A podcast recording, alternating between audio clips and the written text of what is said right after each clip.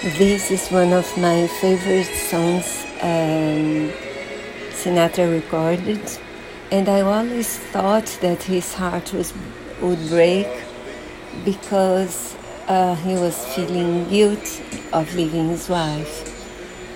But it's not. It's uh, it was written by a man with cancer who was leaving his wife because he was dying. He was dying, and this uh, story is told by Elvis Presley um, in a, another beautiful recording of this song. But this is my favorite. I hope you look it up and find all the versions because there are so many, so beautiful.